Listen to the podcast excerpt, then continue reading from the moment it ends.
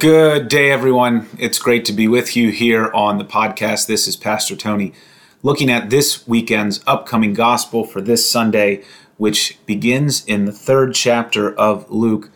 We're in the second week of Advent, and finally we find him there, John the Baptist. So before we begin, let us have a word of prayer. The Lord be with you. Most holy and gracious God, you appointed your servant John to be the forerunner of the Messiah to come. Make us always in the likeness of this saint, pointing perpetually to Christ, readying ourselves and readying the whole world to receive our Lord in the fullness of all of his glory. Prepare us, Lord, over this season of Advent to witness the coming of our God. We pray this in the name of Jesus, the Word incarnate. Amen chapter 3, starting at verse 1, in the Gospel according to Luke. In the fifteenth year of the reign of Emperor Tiberius, when Pontius Pilate was governor of Judea, and Herod was ruler of Galilee, and his brother Philip ruler of the region of Iturea and Trachonitis, and Lysanias ruler of Abilene, during the high priesthood of Annas and Caiaphas, the word of God came to John, son of Zechariah, in the wilderness he went into all the region around the Jordan, proclaiming a baptism of repentance for the forgiveness of sins, as it is written in the book of the words of the prophet Isaiah, the voice of one crying out in the wilderness Prepare the way of the Lord, make his path straight. Every valley shall be filled, and every mountain and hill shall be made low, and the crooked shall be made straight, and the rough ways made smooth, and all flesh shall see the salvation of God, the gospel of the Lord. Well, here with the introduction of John the Baptizer, John the Baptist, Jesus' cousin, uh, we are reminded, of course, that the whole story of Jesus, the whole story of the Savior, the Messiah, the one who was to come, was something that was prophesied long before the birth of Jesus, long before the birth of John the Baptist was something that was known to be coming, specifically known to be coming to God's people and through God's people. The witness of John the Baptist, along with the words of the prophet here, remind us that God, in God's fullness, Father, Son, and Holy Spirit, has been at work planning the salvation of all people since the world began. That Jesus was there from the beginning. That Jesus was there awaiting the time, the time when these things would be fulfilled. And that time just happened to be, well, the year zero, or at least the year zero as we've come to renumber it.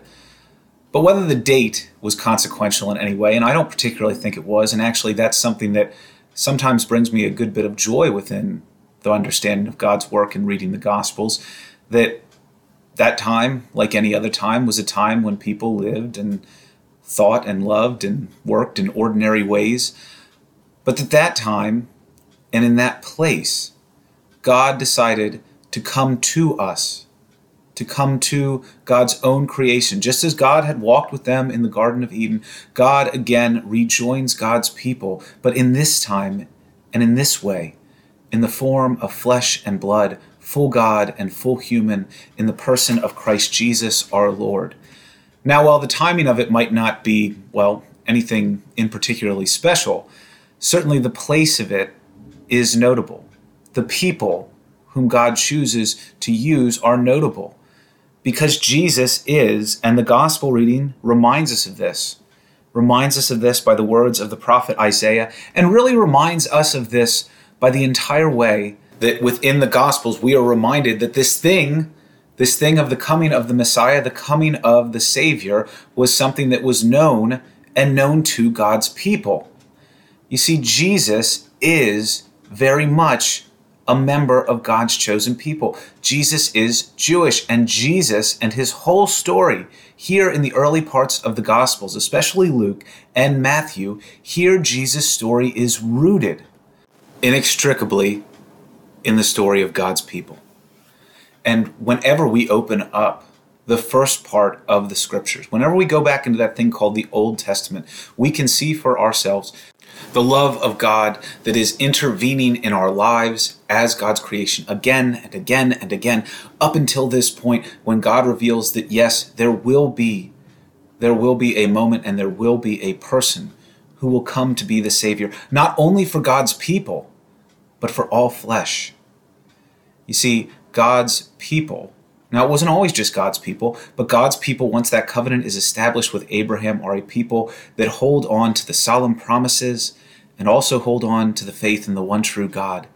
And it is through them that they will bless all, all of creation all of humankind. It is through them that the Messiah will come, and it is through them and through the work of God that all flesh shall see the light, that all will receive salvation, and that all people, all people, when they come to know and believe and understand the good news that is the good news of the Gospels, the good news of Jesus Christ, that all people will be brought in to God's holy family we are reminded of God's never ending love for us. We are reminded of the way that God preserved and used God's people, and we are reminded of the way that through those people, the light would shine.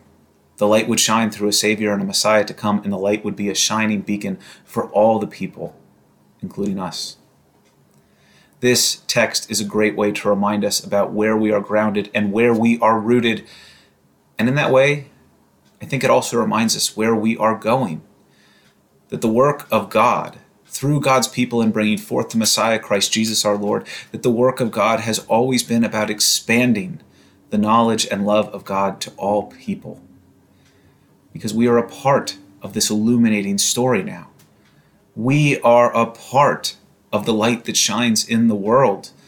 We are a part of what gives glory to God, and we are a part we are a part of the good newsing, the evangelization, the spreading of the message of Jesus to all.